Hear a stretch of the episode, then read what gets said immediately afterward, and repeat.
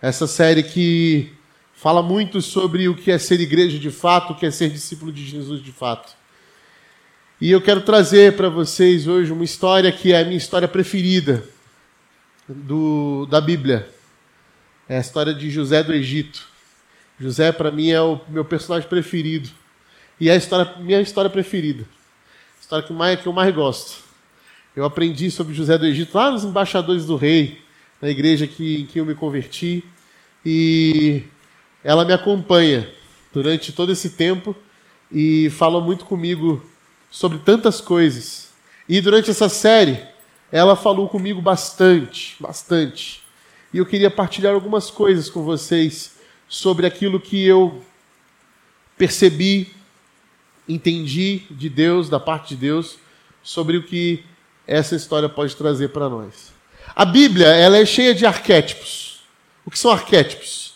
Arquétipos são é, essas, esses modelos né, de pessoas, personagens que nós nos identificamos, que são quase que padrões, né? E a gente olha para eles e acaba se vendo neles. Então, a Bíblia tem vários desses. A gente às vezes olha para Pedro, discípulo de Jesus, e fala assim: "Ah, eu sou tipo Pedro". Né? Quem nunca falou isso? "Ah, eu sou mais tipo João". "Ah, eu sou meio Paulo". Ah, eu sou meio Davi, né? Meio cara de pau, assim, né? Com algumas coisas, né? Faço alguma coisa errada, mas estou de joelho lá, entrega a Jesus Cristo, entrega a Deus, né? Então a gente meio que se identifica com os personagens. Às vezes um, uma pessoa, uma história, vai contar para você sobre algo que você fala, olha aí, eu vivi isso, fiz isso igual. E isso é, é, é tão bom a gente enxergar isso na Bíblia, porque a gente vê Deus lidando com pessoas como nós. Não são pessoas super poderosas, super é, elevadas, mas são homens, seres humanos, mulheres e homens que são como nós, que viveram essa relação profunda com Deus. E as histórias da Bíblia, elas são chamadas de polissêmicas, elas têm esses multissignificados. Você consegue, num texto bíblico, tirar muitas lições. Apesar do texto bíblico estar falando uma coisa apenas, está contando uma história, ou contando um enredo, e através da, da interpretação você traz o que realmente Jesus está falando, o que Paulo está falando, o que Moisés está falando, mesmo assim você consegue aplicar de várias formas. Por isso que vocês costumam ver vários versículos pregados de várias formas diferentes, com várias lições diferentes. Né? Sem perder a sua essência, obviamente, do que é a palavra de Deus, do que é o Evangelho, do que é Jesus Cristo. E a Bíblia continua a falar. E por isso que a gente fala que a Bíblia é um livro muito antigo, mas é um compilado de livros, né? Na verdade, é um texto muito antigo, mas é um texto que fala para hoje e vai falar para sempre. Porque ela tem essa característica que transcende o tempo. E José do Egito é mais uma dessas histórias que carrega essa polissemia de muitos significados, em que você pode olhar para José e extrair dessa história tantas coisas, inúmeras coisas que você até fala assim, caramba, eu já eu prego sobre José há tanto tempo e continuo tirando coisas importantes de lá. E eu quero ler apenas um versículo com vocês, mas nós vamos falar um pouco sobre a história de José como um todo. Está lá no capítulo 45 de Gênesis. Gênesis, o primeiro livro da Bíblia. O livro do princípio, o livro dos inícios, dos começos. Gênesis capítulo 45, eu quero ler o versículo 5 com, com os irmãos e com as irmãs.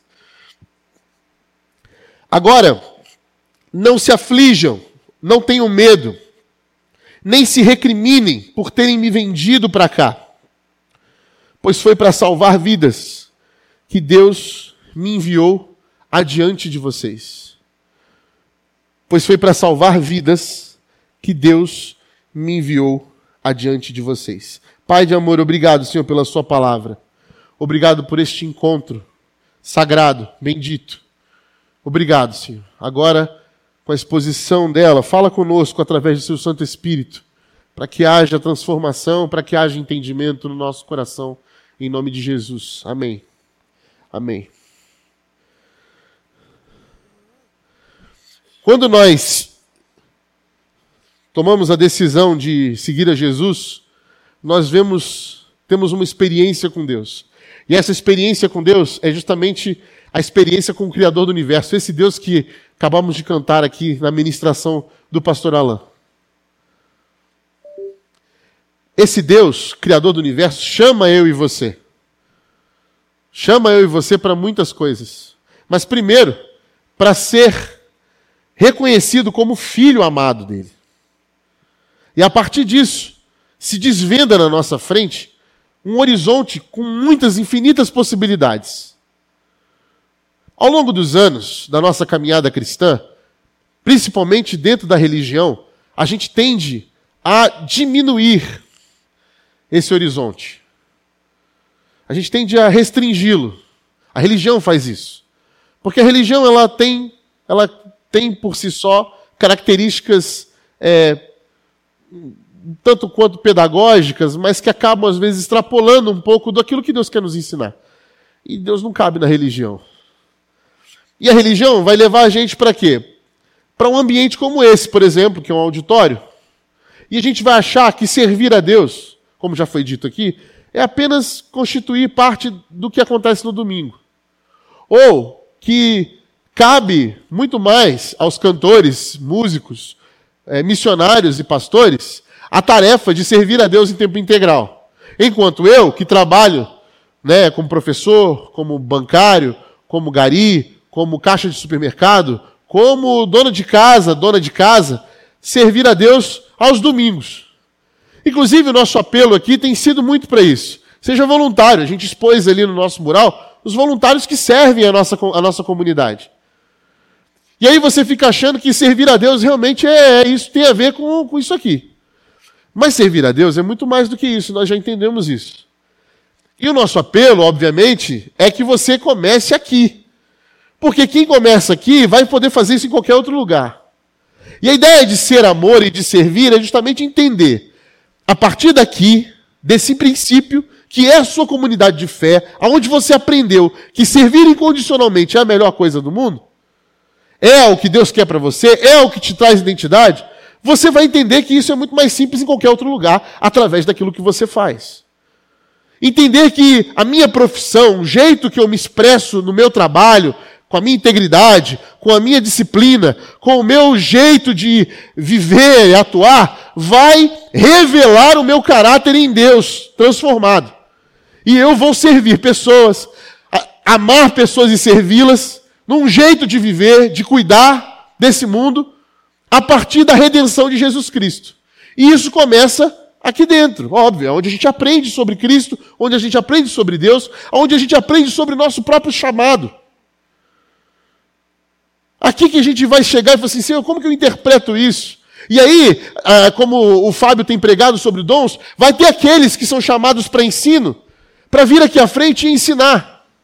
E falar para a gente assim: olha, está vendo isso que vocês estão lendo? Isso significa que vocês precisam encarnar Cristo e vivê-lo de forma completa, não só nos domingos.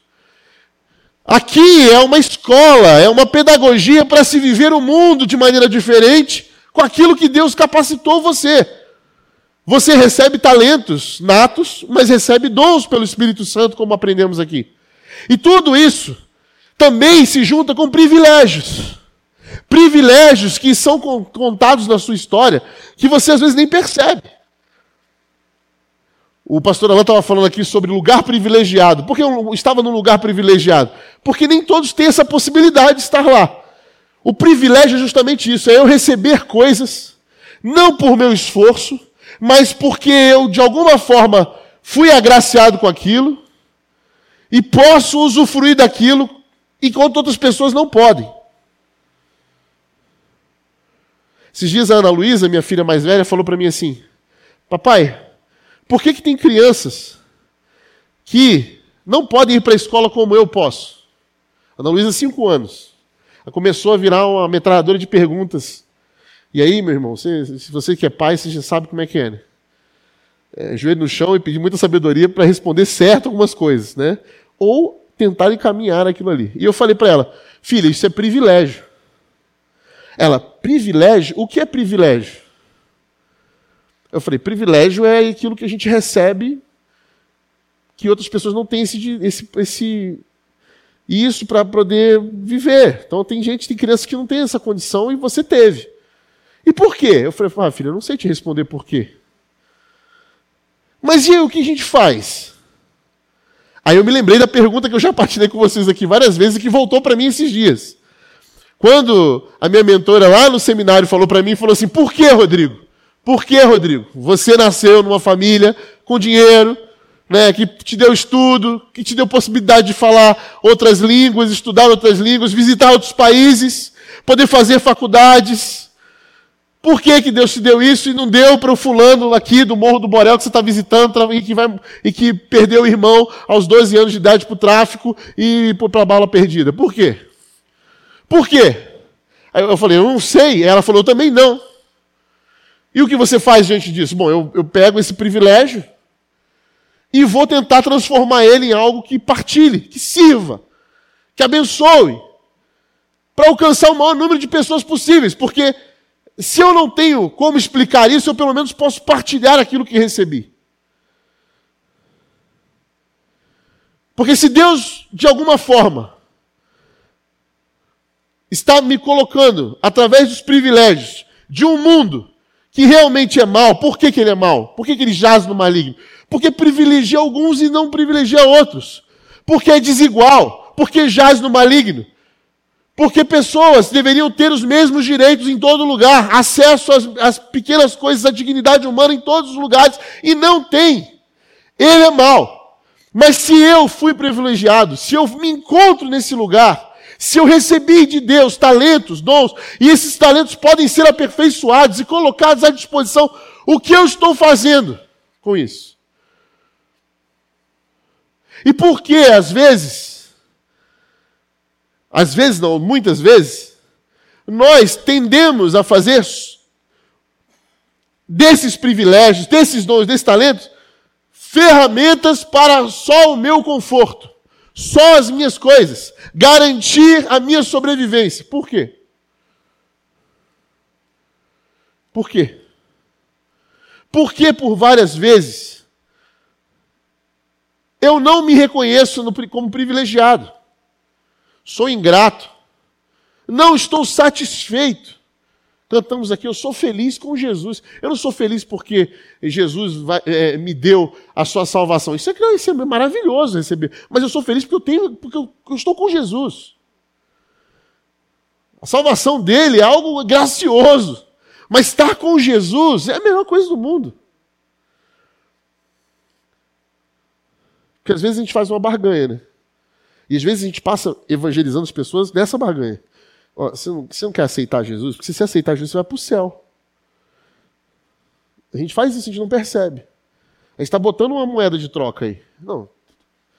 Você não aceita Jesus? Por que, que eu deveria aceitar Jesus? Porque Jesus é a vida plena. A vida mais bonita que você poderia viver. Essa salvação que você recebe é para agora. Ela é maravilhosa. Porque, meus irmãos e minhas irmãs, se você não vive o céu agora, não pense que você vai viver o céu depois.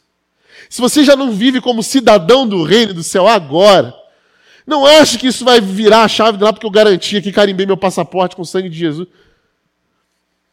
Viver desse jeito é esperar que o mundo acabe sentadinho no culto da igreja sem entender a mensagem de Jesus.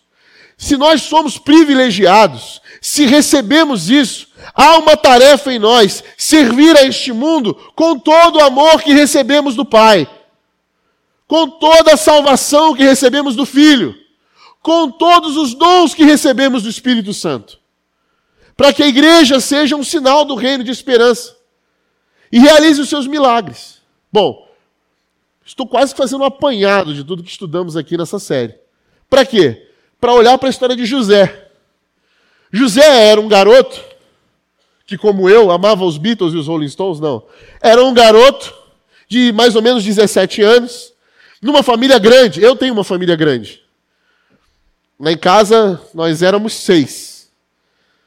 Eu estou muito cultura pop, né? Éramos seis, aquela novela, né? Éramos seis. Nós éramos seis. E nós temos o, o meu, fi, o meu irmão mais velho, Carlos. Carlos. A Caroline, minha irmã mais velha. Carlos, Caroline, o Caleb. Aí tem o Caio, que faleceu. Aí tem a Carla e tem o Rodrigo. Aí vocês estão olhando, mas por que, que aconteceu aí? Então, isso foi um motivo de bullying na minha família por muitos anos. Ah, fui achado na lixeira, fui adotado. Um bairro chinês me encontraram. Ih, tem história pra caramba. Depois a gente conversa mais sobre isso. E José também tinha uma família grande. Quem é de uma família grande sabe o que é viver numa família grande, cheia de irmãos. Né? Então, quem aqui tem mais de dois irmãos? Vai levantar a mão. Então, se você tem mais de dois irmãos, você já sabe o, o que, que rola ali. Né? Não é fácil. E para José, eu gosto muito da história de José porque ele deixa claro justamente uma coisa que é real para a gente até hoje. Rolava muita treta para José. Os irmãos não gostavam de José. Por quê? José era filho de Jacó com. Vamos escola dominical aí, pessoal das antigas. Hã?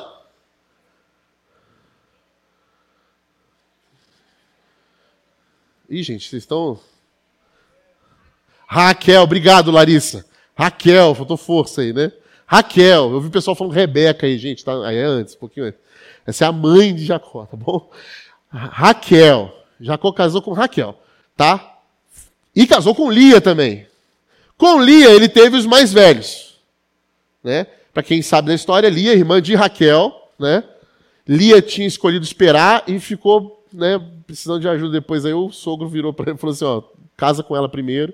Fez um acordo, depois você casa com Raquel. E Jacó casou com Lia depois com Raquel. E teve os filhos. Só que Raquel era a paixão da vida de, de Jacó. Era o amor da vida dele. Quando nasce José, era o primogênito do seu amor. Então, Jacó estava assim com, com, com José. Oh, meu Deus, que coisa mais linda, meu filho. E depois teve Benjamim ainda, o filho mais novo. Mas, Jacó amava José. Amava muito José.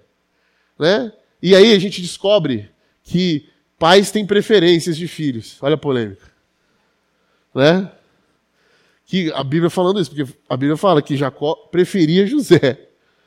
Né? Depois você faz terapia igual eu, para a gente poder lidar com esse, essas preferências, né? Tá bom? E ele tinha uma preferência, não por muito. Jacó olhava José com 15, 16, 17 anos, trabalhando com afinco nos seus negócios. José era muito bom, era organizado.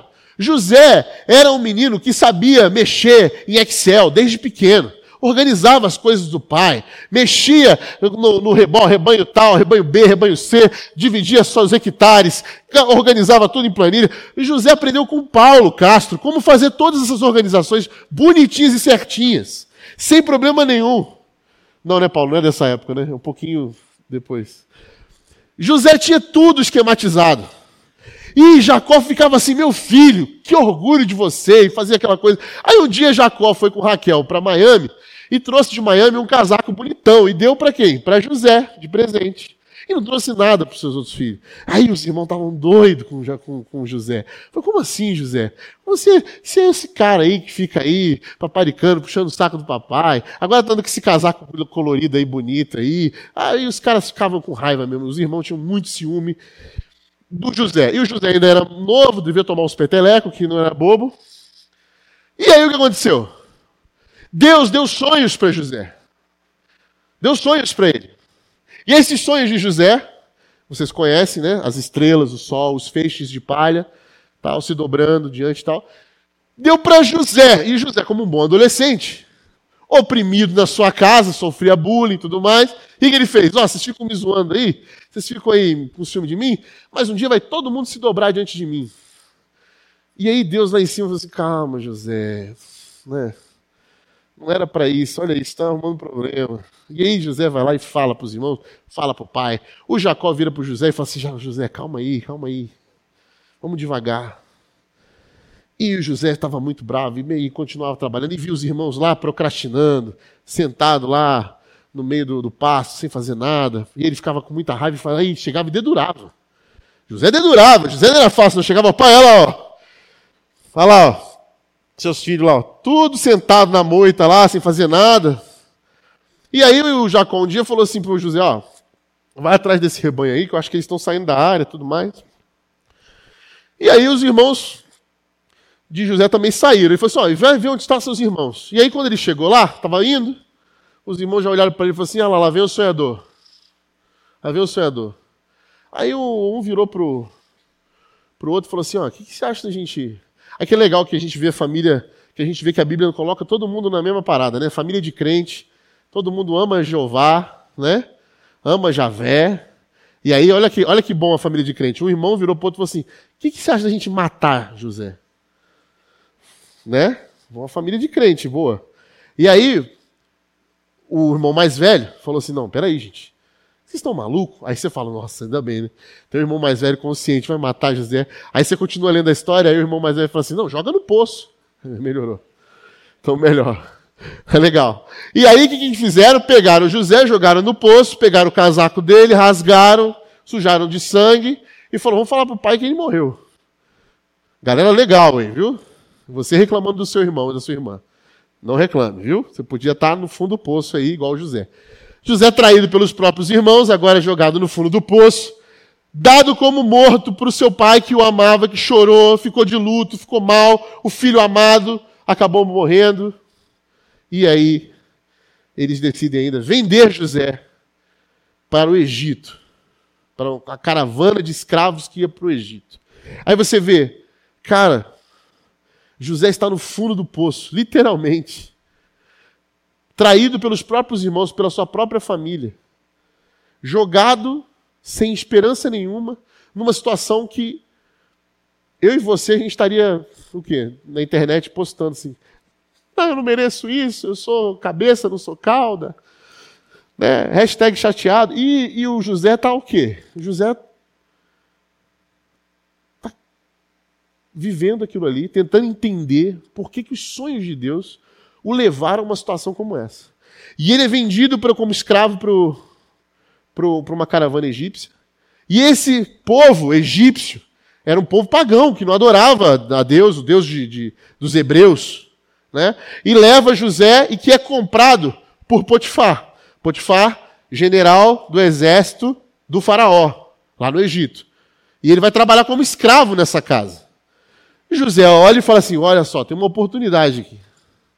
Tem uma oportunidade. Eu vou ser um, eu vou ser um bom escravo aqui, vou trabalhar. Aí você fala assim, caramba, José, meu... eu olho para José e falo assim, gente, como que pode? O cara estava um escravo numa terra estrangeira, traído pela família, e ele vai trabalhar como escravo. E ele trabalha como escravo, mas ele não só trabalha como escravo, como ele é o melhor escravo. A Bíblia diz que ele se destaca sobre outros escravos. Eu nem sabia que isso era possível. Tinha uma, uma, foto do José na parede do, do Potifar, escravo do mês. Eu não sabia que isso era possível. E era, e José fez isso. E ele foi trabalhar como escravo, se destacou como escravo, montou, organizou as finanças, o, o, as propriedades do faraó. E aí o faraó, o faraó não, o Potifar, e o Potifar ficou impressionado e falou assim: rapaz, certamente o teu Deus é um Deus verdadeiro, porque eu nunca vi isso. Como você conseguiu fazer minha terra prosperar desse jeito? Como escravo. Eu não te ofereci nada em troca. Você veio, serviu a minha casa. Ah, não, você agora é o chefe de todos os escravos. Venha para dentro da minha casa. Você vai trabalhar aqui dentro. Você E aí o José começou a melhorar as condições dele. Já começou a se vestir um pouco melhor, começou a, morar num lugar um pouquinho melhor. Ele falou: opa, já estou ganhando aqui posições. Pelo jeito, é, vou usar isso aqui para meu favor, vai dar bom, eu vou começar a me organizar. Tal, e ele começou a se achar já um pouco mais elitizado, e aí aparece quem? Aparece a esposa de Potifar. E a esposa de Potifar, meus irmãos? A esposa de Potifar era aquela mulher bonita descrita na Bíblia. Muito bonita, muito bela. Diz que uma das mais belas de todo o Egito. E a Bíblia também não fala é, de muita gente bonita. Isso quer dizer que, assim, quando se fala que uma pessoa é bonita, quer dizer que ela é muito bonita. Então, a, a, a esposa era muito bonita. E, a, e, eu sou mais fã aí de José aí, mais do que nunca, porque diz a Bíblia que não foi uma vez que José foi tentado, mas que ela tentava José muitas e muitas vezes. E olha, a Bíblia também fala que José era bonitão também. E José é bonitão, imagina. Escravo, já mais forte, queimado de sol, andando pelas casas com aquela roupa egípcia, né? Aí a esposa Potifar olhava assim para ele, aí ele falava, ih, tem alguma coisa errada. E aí o que aconteceu? Naquele trabalho todo ali que tinha de José, ele tinha ali um calcanhar de Aquiles, porque a esposa de Potifar não deixava barato. Estava botando em risco tudo aquilo que ele já tinha conseguido depois de ter extraído pela, pelos seus próprios irmãos. Há uma tensão no ar aí, que é, acontece, por exemplo, se fosse nos dias de hoje, está aquele grupo do WhatsApp Casa de Potifar. E aí a esposa de Potifar manda uma mensagem assim: José, oh, tem como você mandar para mim uma toalha? Acabei de sair do banho. E aí apareceu José, José saiu do grupo. Mais ou menos seria essa narrativa se a gente pudesse transferir para os dias de hoje. Mas o que acontece é que a Bíblia narra é que José, diante de, da esposa de Potifar, que o ataca, né? O ataca, vamos usar assim, pula em cima dele e fala assim: Você vai se deitar comigo é hoje, eu vou pegar você é hoje, né? E José diz assim: Não. E o mais legal é que a Bíblia diz aqui três nãos de José muito importantes. Aí eu abro um parênteses na nossa história para a gente poder lembrar disso. Diante da tentação, José dá três nãos para a esposa de Potifar. Primeiro não. Não. Porque você não é prazer legítimo meu. Você não é prazer legítimo meu. A gente tem prazeres legítimos nessa vida. Coisas que nós recebemos como um privilégio. Coisas que nós nos foram dadas pelas, ou por conquistas do nosso trabalho, ou porque a, a, a graça de Deus nos alcançou de algum modo e aquilo chegou até nós. Né? A minha esposa é um prazer legítimo meu. As viagens que eu consigo pagar com a minha família é um prazer legítimo meu. As horas de lazer que eu tenho com os meus filhos é um prazer legítimo. Um carro que possa transportar minha família é um prazer legítimo. Mas existem prazeres ilegítimos. E a esposa do outro não é um prazer legítimo meu. Não é um prazer legítimo. O dinheiro do povo não é um prazer legítimo meu. O dinheiro do outro não é um prazer legítimo meu. Aquilo que é do outro não é prazer legítimo meu. Eu não posso ficar desejando isso, isso já, já recebemos isso depois com a cobiça. E esse é o primeiro não de José. O segundo não que José dá é não porque o Potifar confia em mim. E eu acho isso incrível. Ele fala: o Potifar me confiou toda a sua casa, me deu toda a autoridade sobre sua casa. Ele saiu e falou: Cara, você manda aí, manda ver. Eu não posso decepcioná-lo. Porque ele disse para mim que eu tenho autoridade sobre essas coisas, mas eu não tenho autoridade sobre você. Eu preciso honrar aquilo que Potifar está me dando como, como confiança. Ele tem expectativas sobre o meu trabalho. Ele tem expectativas sobre quem eu sou. Porque ele, inclusive, reconheceu o próprio Deus em mim. Eu não posso dar esse testemunho. Não. E terceiro e último e mais importante, o Deus a quem eu sirvo, esposa de Potifar, não se agradaria nunca se eu me deitasse com você. Então, esses três não, fecha parênteses. Só que assim, nosso herói aqui, nosso protagonista, ele se deu mal, né? Porque ele está na parte mais frágil aí da cadeia e não tem como é, aquilo ali servir de bom para ele. Por mais que o Potifar soubesse quem era a esposa dele, ele nunca ia admitir que um hebreu escravo estava né, seduzindo a esposa dele de um jeito que a esposa não conseguia nem se controlar. E aí a notícia saiu, né? Nos todos os jornais do Egito. Né? Hebreu pelado correndo no, na casa do general, e aquilo ali se alastrou, e José foi preso. José foi preso. E preso aonde? Não numa prisão qualquer, porque ele havia sido acusado de seduzir a esposa do general do Egito. O que era o Egito, meus irmãos e minhas irmãs, naquela época? O Egito era a maior potência que existia na época. Potência militar, potência econômica, cultural. Tudo que o mundo via ali de referência era o Egito. E nós temos aí o exército, o maior exército, a maior potência militar, o seu general, e sendo humilhado por um escravo hebreu. Não, você vai para uma cadeia especial, meu irmão. Você vai ficar lá e você vai definhar lá. E José foi para a cadeia. E nesse estágio da vida de José, eu falo assim que é um estágio mais, mais tenso ainda, porque quando ele estava ali respirando ares de que poderia, que os sonhos de Deus se realizariam, que alguma coisa, ele foi jogado novamente, traído, por causa de sua integridade, por causa de sua, é, é, da sua honestidade, ele foi jogado na prisão. De que vale eu ser honesto, eu ser íntegro, num mundo que sacrifica todo o meu serviço por uma mentira e me joga na cadeia? Eu sou traído pelos meus irmãos, dado como morto pelos meus pais.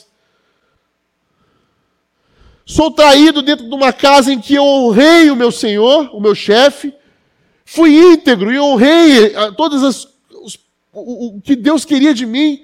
E o que isso me levou a ser? Me levou a ser um prisioneiro de alto escalão dentro do Egito, numa terra que nem adora, nem conhece o Deus que eu sirvo. E José fica lá por um bom tempo, mas o que é incrível é que a Bíblia novamente narra o José sendo o melhor prisioneiro. Gente, não tem noção dessa história. Ele foi o prisioneiro do mês na, na, dentro da cadeia. O carcereiro virou para ele e falou assim: Ô José, o Deus que você serve é, é um Deus verdadeiro, cara. Olha o que você fez aqui na cadeia. Eu não sabia nem que tinha possibilidade de organizar uma cadeia do jeito que José organizou. E deixou tudo lá arrumado, tal, tal, tal, e fez ele conhecido ao ponto de que dois homens tiveram sonhos. E esses sonhos, esses sonhos precisavam de interpretação. Bom, José recebeu do Espírito dons de interpretação não só seus talentos, não só os sonhos e os privilégios que deram, mas agora dons do Espírito para ser usado e reconhecido. José era um cara conhecido, sabia que tinha vivido e que tinha dons especiais. O que ele faz? Ele interpreta o sonho desses dois homens. Um, o desfecho não era bonito, ele ia acabar morrendo. O outro ia para a corte do faraó. E aí José, com o seu privilégio, seu, soube usar a sua, o seu network, falou: ó, lembra de mim quando você estiver lá com o faraó. E aí o cara lembrou. Não, não lembrou. Ele esqueceu por muito tempo. Muito tempo, muitos anos. José ficou preso por muitos anos ainda. Até que, um dia, o farol tem um sonho. E este sonho, que todo mundo conhece, se você não conhece por ter lido a história dele, conhece porque viu na Record a novela José do Egito. Né? Os sonhos das espigas de milho, né? as espigas fartas, que nasciam nos pés de milho, e aquelas espigas mirradas, é, secas que iam devorando as espigas fartas. Sete espigas fartas, sete espigas é, secas comendo as sete espigas fartas. Depois, sete vacas gordas saindo do Nilo. E depois, sete vacas magras que saíam do Nilo e comiam as sete vacas gordas. E o faraó ficou desesperado, chamou todos os sacerdotes, chamou é, toda a sua. cada sacerdote de cada deus que o Egito adorava. Chegando lá, o que aconteceu? José foi lembrado pelo faraó. Você, meu amigo, tem um, tem um cara aqui, o faraó, que interpreta sonhos. E você, meu amigo, você precisa dele. E chama José. E o nosso hebreu agora foi parar na frente do faraó. E bem capacitado, pronto para servir, José vai lá e explica para ele: olha, é o seguinte, faraó, é o seguinte, você, nosso, o nosso, nosso Egito vai ter sete anos de fartura prosperidade, em que a terra vai prosperar, vai ser lindo. Mas vai ter sete anos de destruição em que esse mundo, e não só a nossa terra, mas o mundo ao redor vai, vai passar fome. Pessoas vão morrer. O gado vai morrer nos campos. Não teremos comida. O farol ficou desesperado e falou: O que, eu faço? E José, com seus talentos, com suas habilidades, falou assim: Eu sei o que fazer.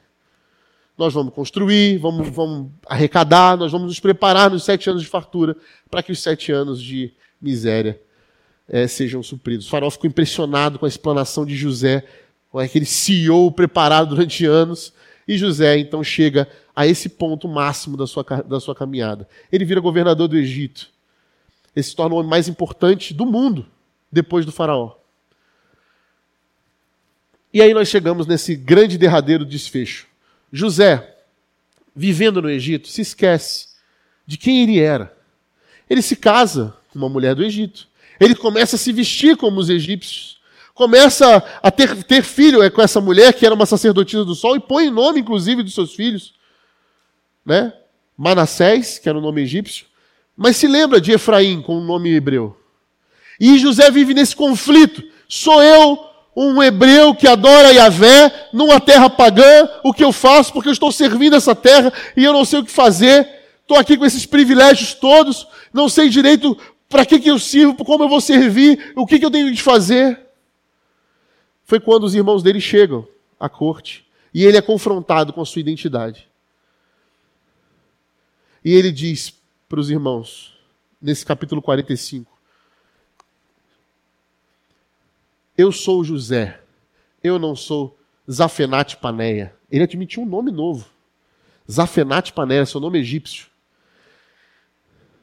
a sua identidade foi tão deturpada naquilo ali, na sua crise de servir, que ele não sabia mais quem ele era, até o nome mudou.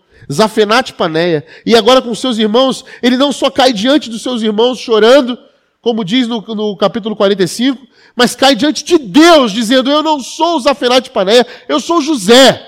Eu sou José e eu estou aqui porque Deus me trouxe aqui adiante de vocês para salvar vidas. José, nesse capítulo, está admitindo o quê? Sua identidade em Deus. E por que ele estava ali, e para que ele estava ali, e por que razão ele foi colocado ali.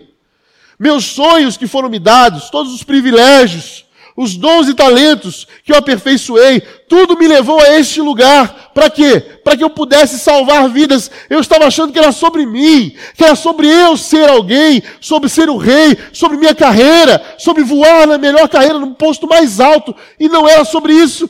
Deus está me mostrando a possibilidade incrível que Ele me deu nesses anos todos de salvar vidas. Eu fui, eu não se aflijam. Ele vira para os irmãos, não tenham medo. Ele tira aquela indumentária egípcia, né? Os irmãos não tinham reconhecido ele, e fala assim: Eu não sou o Zafenate Paneia, eu não vim aqui para servir o Faraó, eu entendo agora quem eu sou, eu sou José. Não tenho medo, porque o mal que vocês fizeram contra mim, o mal que este mundo fez contra mim, Deus transformou em bem. Porque existe sim uma história sendo escrita aqui embaixo, mas há uma história muito maior sendo escrita nos céus. Os caminhos de Deus são mais altos, os sonhos são mais altos, e hoje eu entendo que eu estou aqui diante de vocês para salvar vidas. José não era sacerdote, José não era nem da linhagem de Jesus. José não era um levita, José não foi profeta, mas sua história está no livro de Gênesis, para olharmos para ela e identificarmos, olharmos e nos identificarmos, para dizer que nós fomos chamados por Deus para um mundo mau e aonde estarmos, olhar para a nossa vida e dizer: Eu estou aqui sim, porque Deus me colocou aqui. E eu digo para a gente terminar, que a nossa vida, olhando para a história de José, eu consigo dividir em três capítulos. Três capítulos. O primeiro deles chama-se sofrimento. Sofrimento. Quando recebemos a mensagem maravilhosa da nossa vida de redenção, nós somos impactados profundamente com isso. Mas nós achamos que agora tudo vai bem. Vai bem porque Jesus está do seu lado, meu irmão, mas a gente tem que se preparar. Porque não é que todo mundo que sofre vai ficar bonzinho e todo mundo que não sofre vai ficar malzinho, não é isso. Mas a Bíblia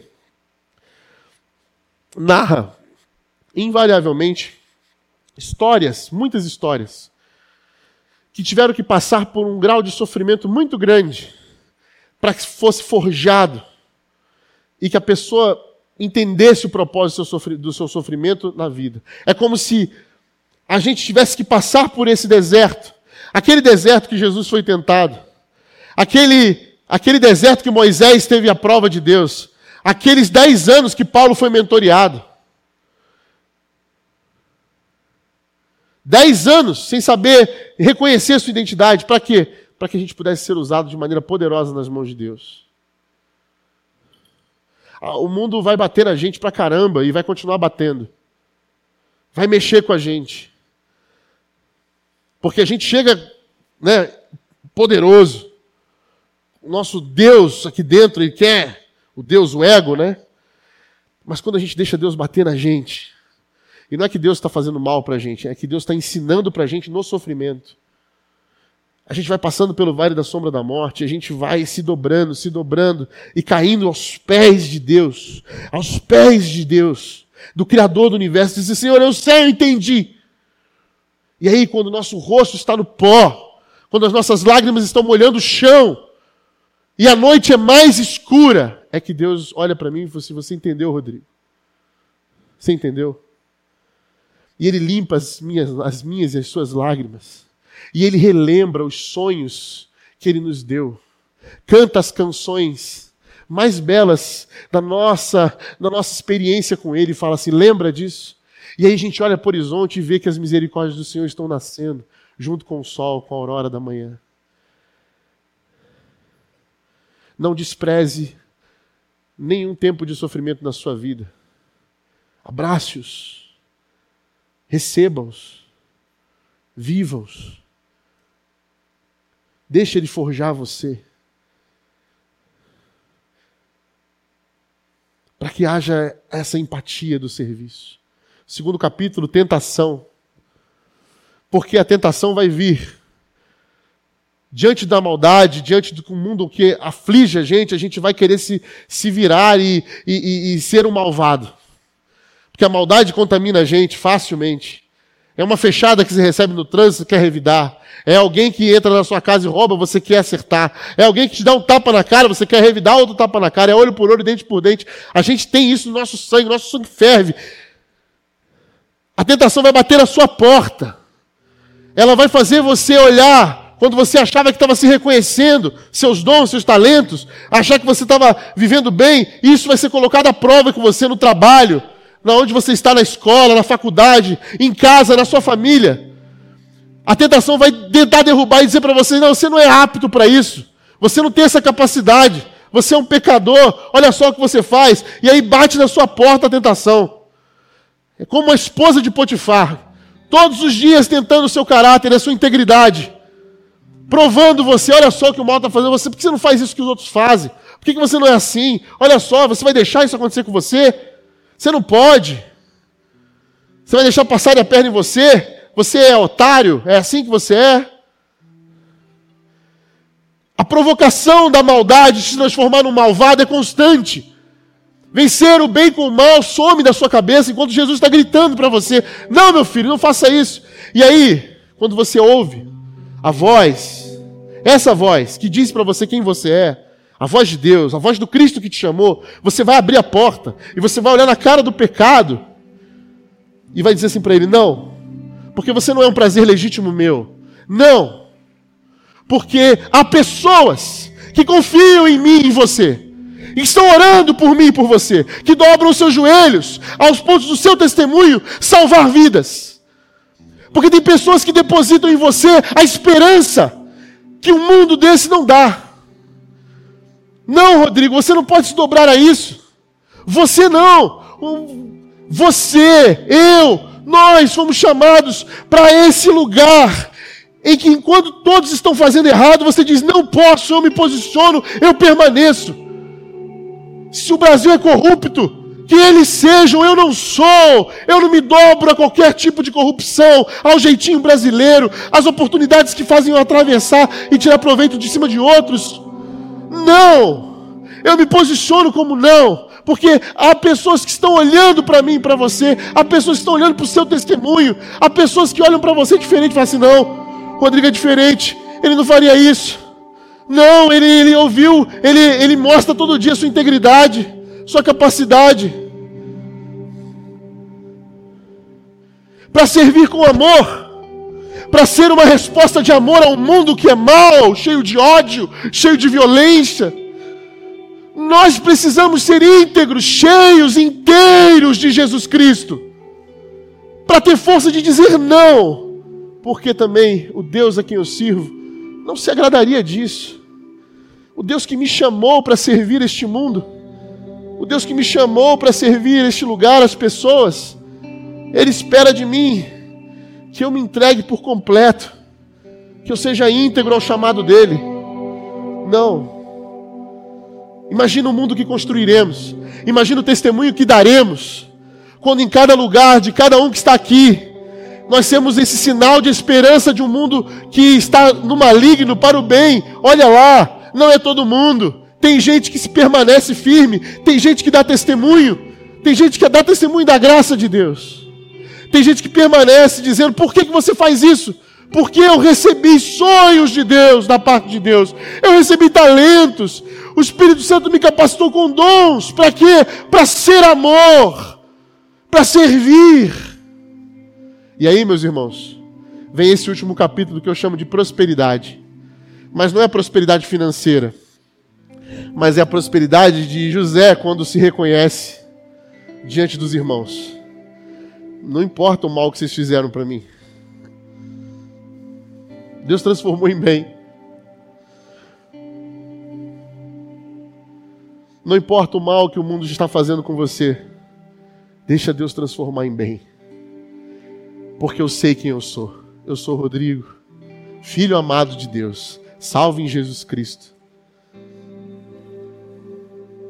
Eu sei quem eu sou. E eu vou servir pessoas. Não importa quem são essas pessoas. São estrangeiros, são pagãos, adoradores de outros deuses. Eu não estou nem aí. Deus me trouxe adiante para salvar vidas. Isso é prosperidade. É quando a gente sabe que a nossa vida é uma entrega completa para salvar o maior número de vidas que a gente conseguir desse mundo que está indo mal e que jaz no maligno.